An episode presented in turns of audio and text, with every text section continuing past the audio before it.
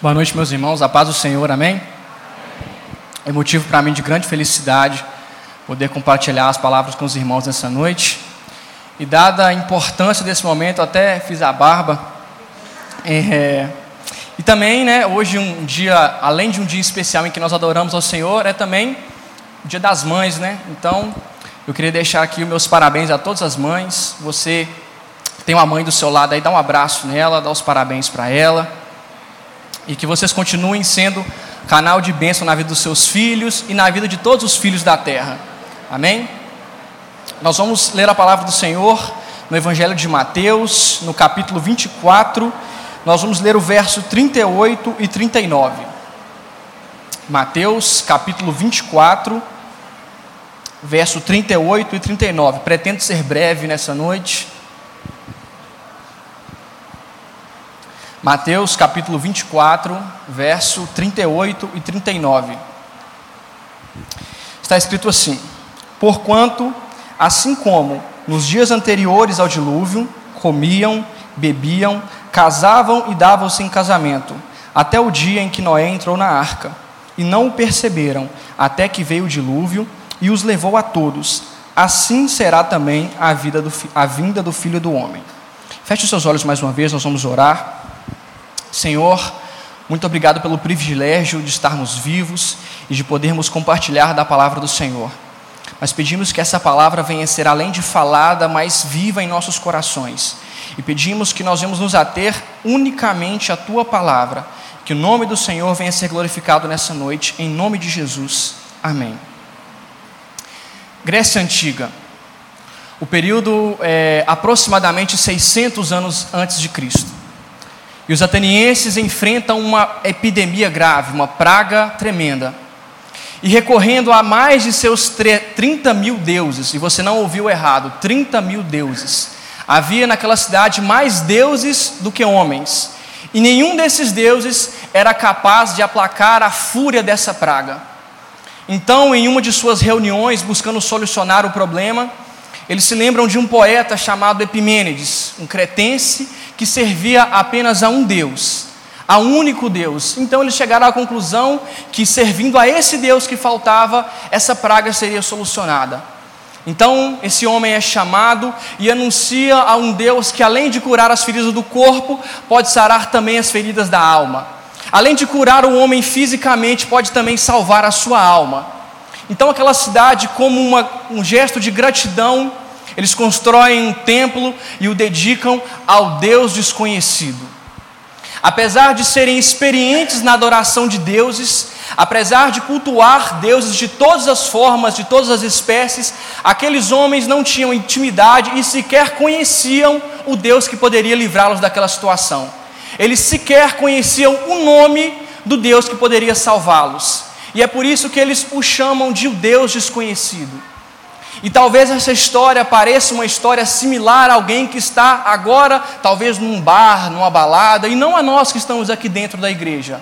Mas eu quero conversar com os irmãos nessa noite como quanto o nosso Deus tem se tornado algo estranho dentro das nossas vidas. Como o Senhor tem se tornado um Deus desconhecido, apesar de estarmos aqui cultuando o seu nome. Nós vivemos em um tempo onde o nosso tempo precisa ser extremamente fracionado.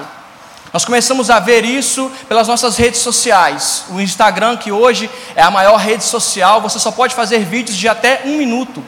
Nós vemos stories de 10 segundos, 5 segundos, porque nós precisamos de algo que seja rápido, objetivo e que atinja o seu objetivo da forma mais rápida possível.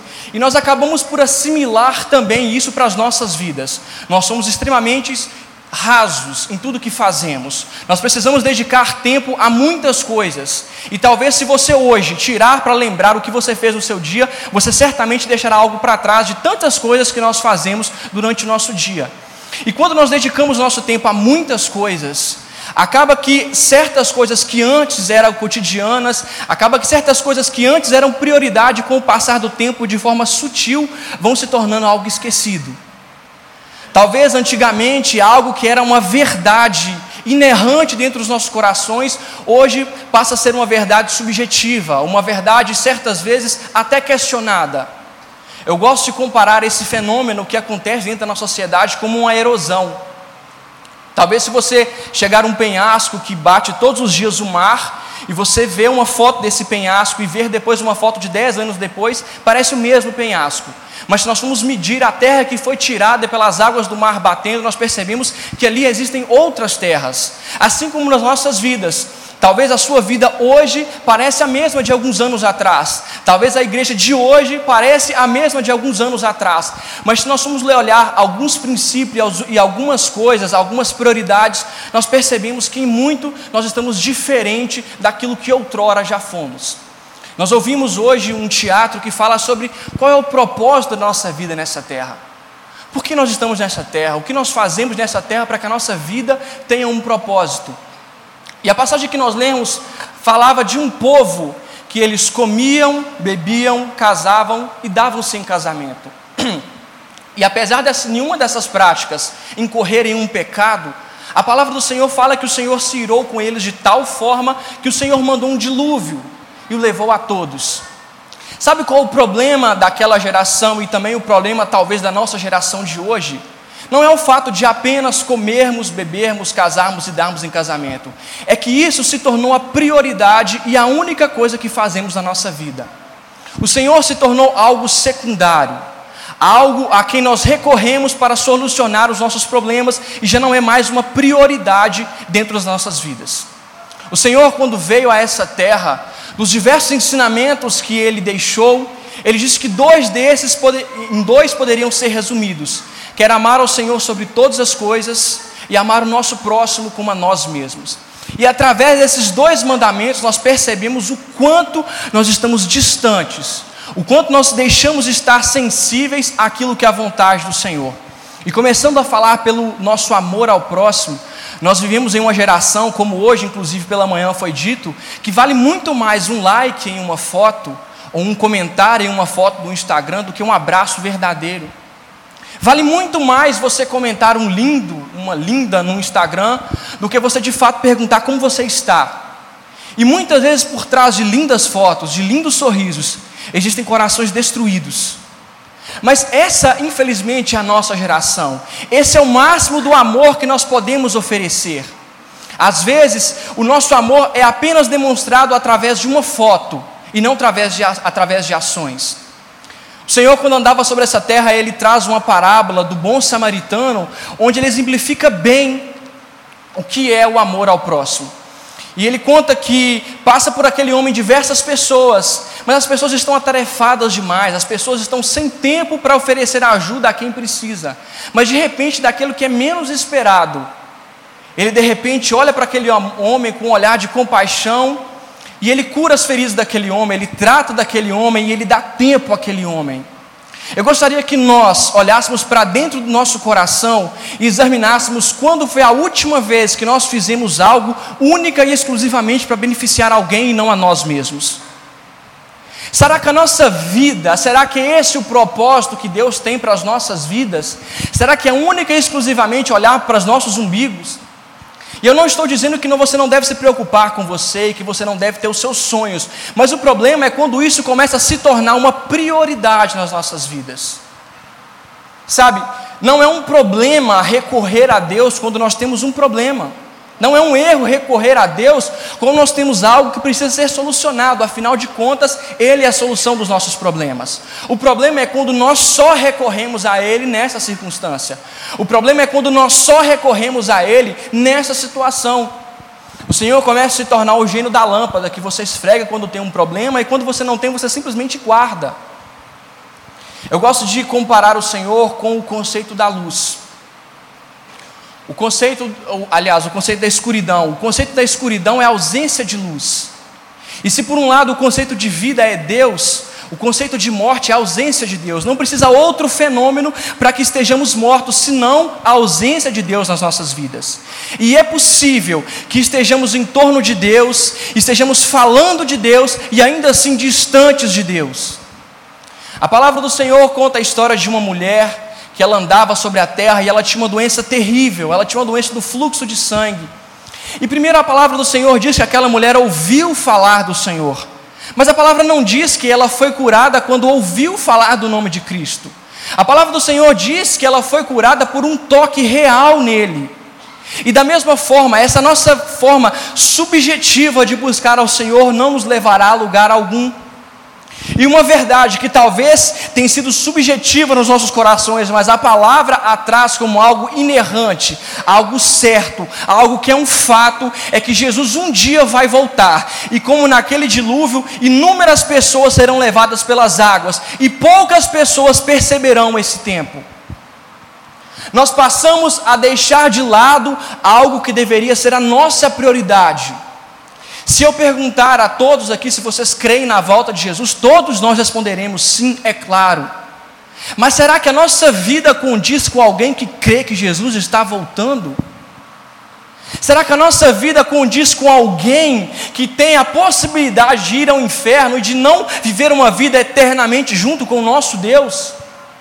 Será que a forma como você trabalha, será como a forma como você age na sua faculdade, no seu casamento, na sua família, condiz com alguém que quer morar eternamente com Cristo? Talvez hoje mesmo que nós lembramos da nossa mãe, será que a forma como você trata a sua mãe é uma forma como de alguém que realmente vai morar eternamente com o Senhor? Fato é que Jesus está voltando e nós damos mais valor ao comer, ao beber, ao casar e dar em casamento do que a vinda do Filho do Homem. E lembrando do outro mandamento que ele nos diz que nós deveríamos o amar sobre todas as coisas, aí nós enfrentamos uma realidade ainda mais séria. Nós percebemos o quanto nós estamos arraigados nesse mundo. Nós percebemos o quanto nós estamos presos a esse mundo, o quanto nós temos direitos demais nessa terra. Certa vez o pastor Júnior ele me disse que ele não, até não gostava de falar isso com muitas pessoas, porque algumas pessoas não concordavam com ele, mas eu vou falar aqui, tá? Ele disse que crente não tem direito. E eu concordo plenamente com essa frase. Nós não temos direito. O nosso direito foi comprado na cruz do Calvário. É nele que nós temos direito. E nós não temos direitos dentro dessa sociedade de querer viver para nós mesmos. Um alto preço foi pago por nós para que nós pudéssemos viver, não por nós. A nossa liberdade foi paga não para que nós fôssemos livres de tudo, mas para que vivêssemos como servos do Senhor. Mas nessa terra nós estamos arraigados demais, nós somos chateados demais, nós temos motivos demais para ter raiva, nós guardamos rancor demais, como se nós pudéssemos olhar para Deus e dizer: Eu tenho direito de ter raiva, eu tenho direito de não fazer isso. Eu tenho o direito de sonhar os meus sonhos, eu tenho o direito de viver os meus projetos, e aqui não é uma crítica a ter sonhos, a ter projetos, isso de fato é bom. O problema é quando esses sonhos e esses projetos não condizem com aquilo que é a vontade do Senhor para as nossas vidas. O problema é quando os nossos sonhos, os nossos projetos só dizem respeito ao nosso eu, e por vezes nós ainda colocamos isso como vontade do Senhor, nós dizemos: esse é o meu chamado. Ou eu fui chamado para isso, ou eu tenho esse dom, eu tenho esse talento. E muitas vezes só diz respeito à nossa vontade, ao nosso egoísmo. E talvez para o pastor da igreja isso possa ser disfarçado. Talvez para esse irmão que está do seu lado isso pode ser disfarçado. E o Senhor, ele quando ele vai falar dos fins dos tempos, ele traz uma parábola do trigo e do joio. E estudando um pouco sobre para entender essa, essa dinâmica dessa parábola, o trigo e o joio, quando eles estão nascendo no início da, dessa plantação, eles aparentam muito parecidos, eles são muito próximos, e por isso o joio não pode ser colhido, porque se incorre um grande risco de arrancar um trigo ao invés do joio. Mas na época da colheita, na época da plantação, eles se destacam um do outro. E um dia o Senhor vai vir a essa terra para colher aqueles que são seus. E se por um lado, do olhar do pastor, por olhar dessa pessoa que está do seu lado, você pode muito bem parecer um trigo, nós possamos muito bem parecer um trigo bonito que dará muitos frutos, o Senhor olhará para nós e saberá se somos na verdade um joio. E saberá se o nosso destino final será distante dele. Quando nós estamos presos demais a essa terra, nós não estamos percebendo a volta de Cristo e nós estamos fadados a não estar com Ele quando isso de fato acontecer. Existe um outro acontecimento na Bíblia, que a palavra do Senhor fala que certa feita um jovem olha para Jesus e pergunta: Senhor, o que eu faço para herdar a vida eterna? E o Senhor olha para ele e fala: Você guarda os mandamentos. E esse jovem olha para Jesus e fala: Mas eu guardo todos os mandamentos. Imagino eu que ele esperava uma resposta positiva de Jesus. Imagino eu que ele esperava que Jesus olhasse para ele e falasse: então, você vai para o céu, ou eu não sei o que você está fazendo aqui nessa terra. Se você consegue seguir todos os mandamentos, você é na verdade um anjo, crie asas e voe, né? Mas a palavra do Senhor diz que primeiro o Senhor o amou, e depois de o amar, o Senhor faz uma reflexão sobre a sua vida e lhe diz uma verdade da qual ele não esperava. Ele diz: então te falta uma coisa, vende tudo o que você tem, divide com os pobres, vem e segue. E essa palavra, ela parece uma palavra dirigida a ricos, uma crítica à riqueza. E de fato existem algumas críticas a ser feitas não à riqueza, mas como a riqueza adentra o coração do homem. Mas na minha opinião, o maior ensinamento trago por essa palavra é que muitas vezes na nossa vida existe algo que nós não temos coragem de abrir mão para seguir a Cristo. A palavra de Deus fala que aquele jovem recebeu aquela palavra com extrema tristeza. E ele mesmo havia dito que ele seguia todos os mandamentos. Sabe? E se o Senhor de repente olhasse para você nessa noite, olhasse para nós e dissesse: Sabe aquele seu grande sonho? Sabe aquele seu grande projeto? Então, não vai acontecer. Será que essa igreja teria a mesma quantidade de pessoas? Ou nós procuraríamos uma outra igreja que diz que todos os seus sonhos vão se cumprir? Se você é filho de Deus, você vai comer o melhor dessa terra. E de fato, nas nossas vidas, um grande engano sobre aquilo que é o melhor dessa terra. Quem somos nós para definir o que é o melhor dessa terra? O melhor dessa terra é definido por Deus. E se Ele disser que o melhor dessa terra na sua vida é passar fome, é passar dificuldade, isso será o melhor dessa terra na sua vida. Nós precisamos administrar as nossas prioridades. Porque um dia, tão certo quanto a luz que nós vemos aqui nessa noite, tão certo como estamos ouvindo do Senhor, tão certo como esse ar que nós respiramos, um dia o Filho do Homem virá buscar os seus. Um dia Jesus Cristo, como nós cantamos, Maranata, ora vem Senhor Jesus. Ah, se nós cantássemos isso de verdade. Ah, se nós soubéssemos o perigo de cantar isso, a pessoa o Senhor falasse, não, então tá bom, tá pedindo para eu voltar, eu vou voltar agora. Que seria de nós se o Senhor, de repente, num estralo voltasse? E nós, presos demais, tanta coisa para fazer, é casamento, é faculdade, é sonho, tantas coisas. E percebam que no nosso coração há muito mais tristeza. Nós nos entristecemos muito mais porque não passamos em um concurso, ou porque não temos uma namorada, um namorado, ou porque não conseguimos ter um filho. Há em nós muito mais tristeza por um projeto nosso não realizado, porque por um pecado não vencido. Há muito mais tristeza no nosso coração, porque nós não realizamos algo que gostaríamos, do que por um parente nosso que não conhece a Cristo. E com isso nós conseguimos perceber a nossa prioridade. Não é pecado comer, beber, casar-se e dar-se em casamento. O problema é fazer somente isso e viver uma vida alheia a Deus. E quando isso acontece, Deus começa a se tornar alguém estranho. Talvez nós sabemos o nome de Deus. Como nós podemos lembrar de uma celebridade, por exemplo, Neymar, o jogador de futebol, a qual todos nós conhecemos. Mas ele é alguém estranho a nós. Nós não ligamos para ele para contar os nossos problemas, ele sequer nos conhece. E quando nós continuamos a viver a nossa vida dessa forma, Deus acaba por se tornar alguém estranho. E no livro de Atos, capítulo 17, Paulo está no aerópago conversando com os atenienses novamente, e eles dizem: Vejo que vocês são demasiadamente religiosos. E vejo que vocês têm um templo a um Deus desconhecido, e é sobre esse Deus que eu vim falar a vocês. E nessa noite, como instrumento do Senhor, é sobre esse Deus que tem estado desconhecido, que tem estado estranho, que eu venho falar aos nossos corações nessa noite. E Deus quer se fazer conhecido na sua vida, mas Ele precisa ser prioridade.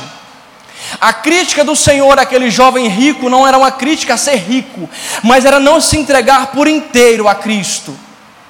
E você que se faça uma análise, essa palavra ela, ela é primeiramente para mim. Eu faço análise no meu coração e vejo o quanto eu preciso priorizar o reino de Deus. E se você também precisa, é tempo de correr atrás, de parar de viver de forma alheia a Deus.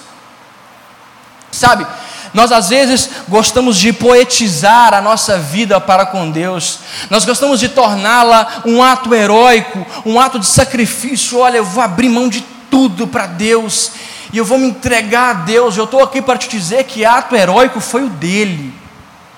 Sabe, a Bíblia diz que nós somos uma noiva.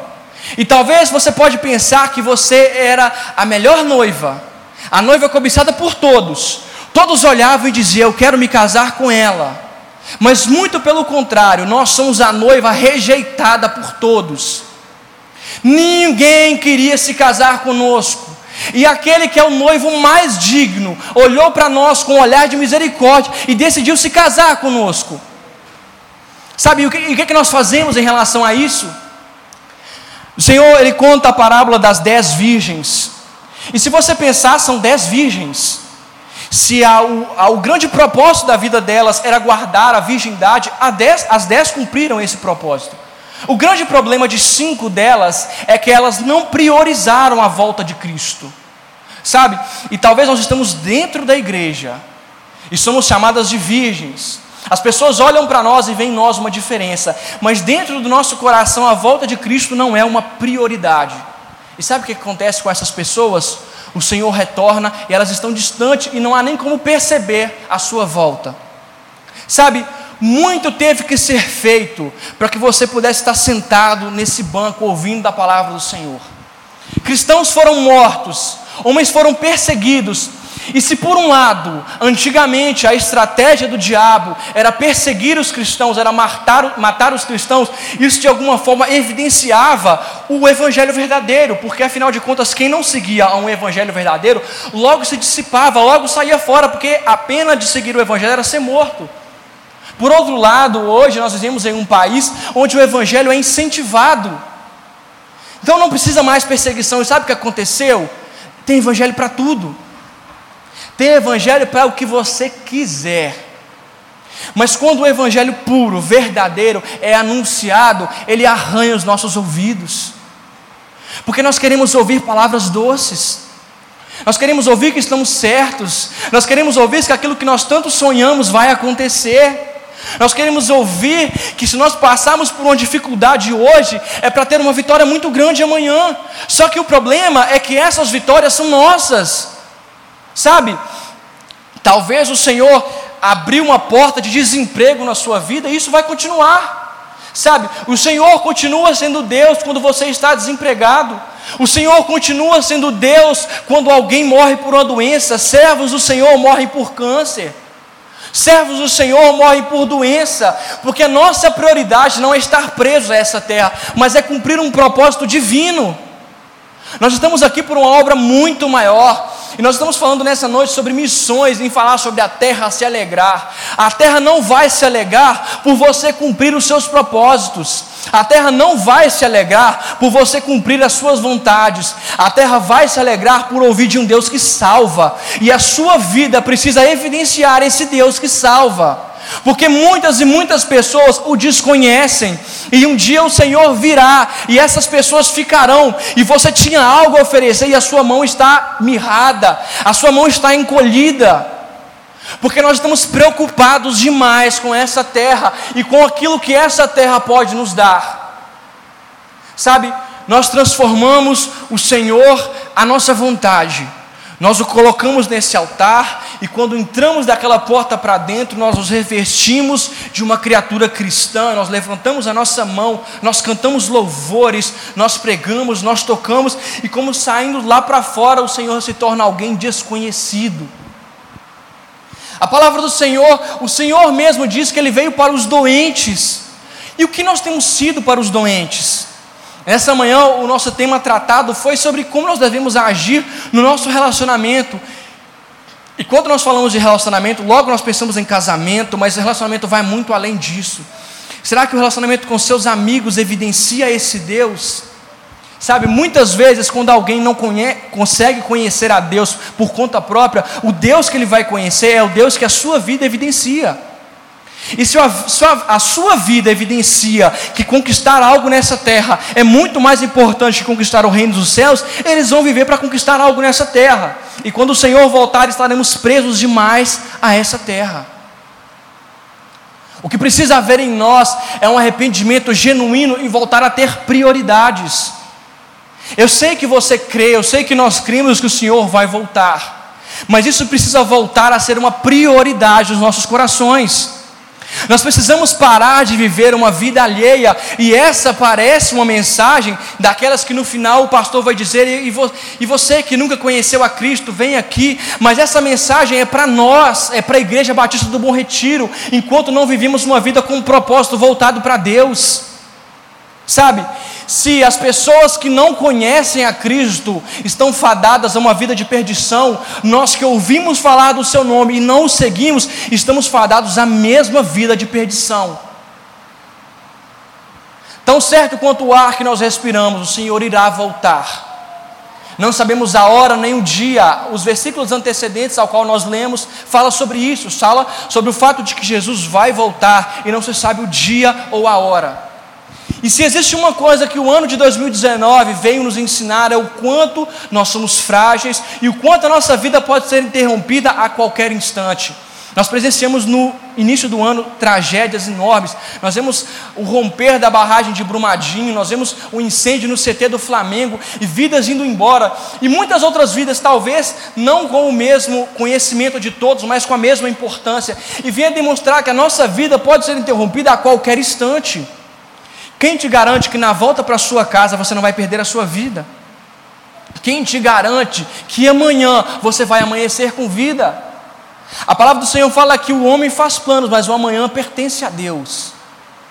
E quem te garante que amanhã nós estaremos vivos para de fato colocar o Senhor como prioridade nas nossas vidas? Então é preciso nessa noite, não na noite de amanhã, não numa reflexão que você fará na sua casa, mas nesse exato momento, é preciso ser colocado no nosso coração Cristo como uma prioridade. Existe uma frase do reverendo Hernandes Dias Lopes que eu gosto muito. Ele fala que a vida do homem é como um traço entre o pó e o pó o pó do qual ele veio e o pó do qual ele voltará. Um traço, um traço que pode ser interrompido a qualquer instante. Um traço que pode deixar de ser um traço a qualquer instante. A nossa vida por si só não tem importância alguma. A nossa vida só tem importância dada por Ele. Somente Ele pode dar valor à nossa vida. E se nessa noite foi perguntado qual é o nosso propósito nessa terra, respondendo a essa pergunta, o propósito nosso nessa terra é servir à vontade dEle, e não importa qual seja. E ela vai se manifestar nas nossas vidas de formas variadas. O Senhor pode se manifestar através da riqueza de um e através da pobreza de outro. O Senhor pode se manifestar através da profissão de um e através do desemprego de outro. Mas não importa, contanto que a vontade dele seja feita, para que paremos de viver uma vida alheia à vontade dele. Para que nós passamos a viver uma vida com propósito e uma vida totalmente voltada para a vontade dele, para que um dia ele venha, faça nessa terra morada nos nossos corações e para que depois façamos morada com ele eternamente nos céus. E eu quero terminar lendo o livro de João, no capítulo 14, e eu quero já convidar a banda Novos Atos para chegar aqui à frente. Nós vamos ler o livro de João, no capítulo 14.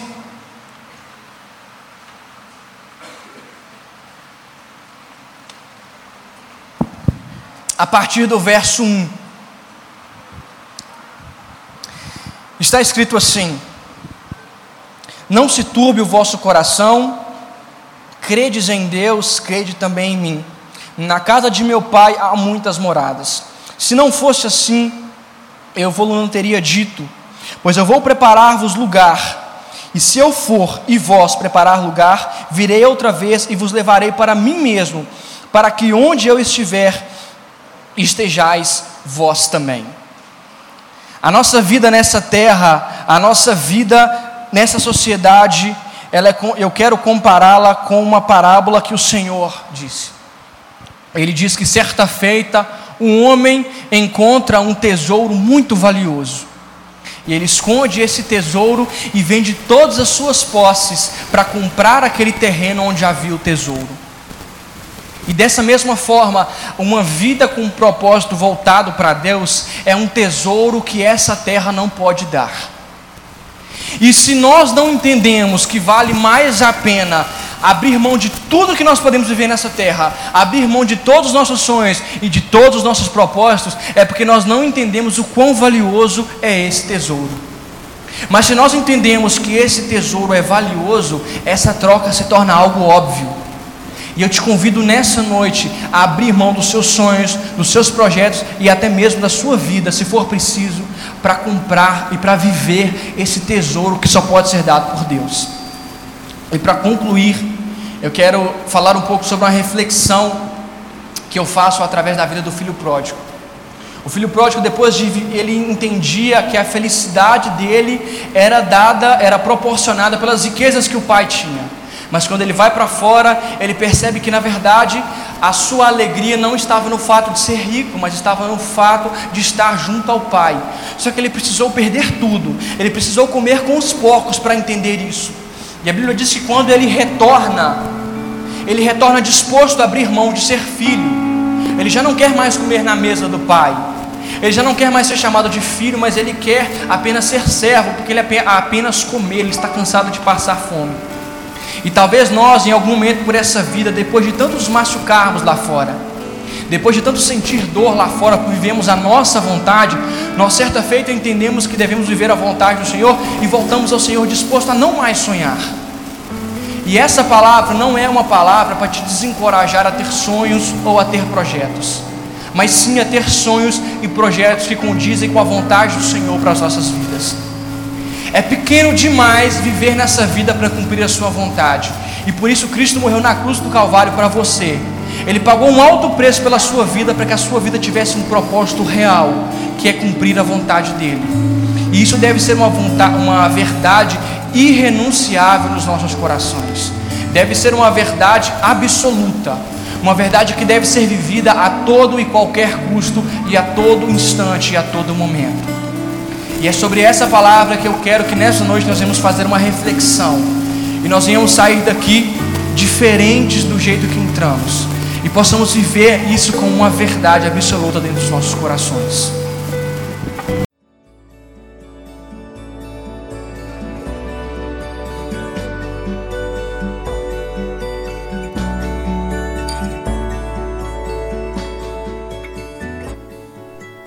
Igreja Batista do Bom Retiro tem plena convicção de que a palavra de Deus é poder para salvar e transformar vidas. Nosso desejo é que essa mensagem tenha alcançado seu coração. Para saber mais sobre quem somos e em quem acreditamos, acesse ibbrpatinga.com.br.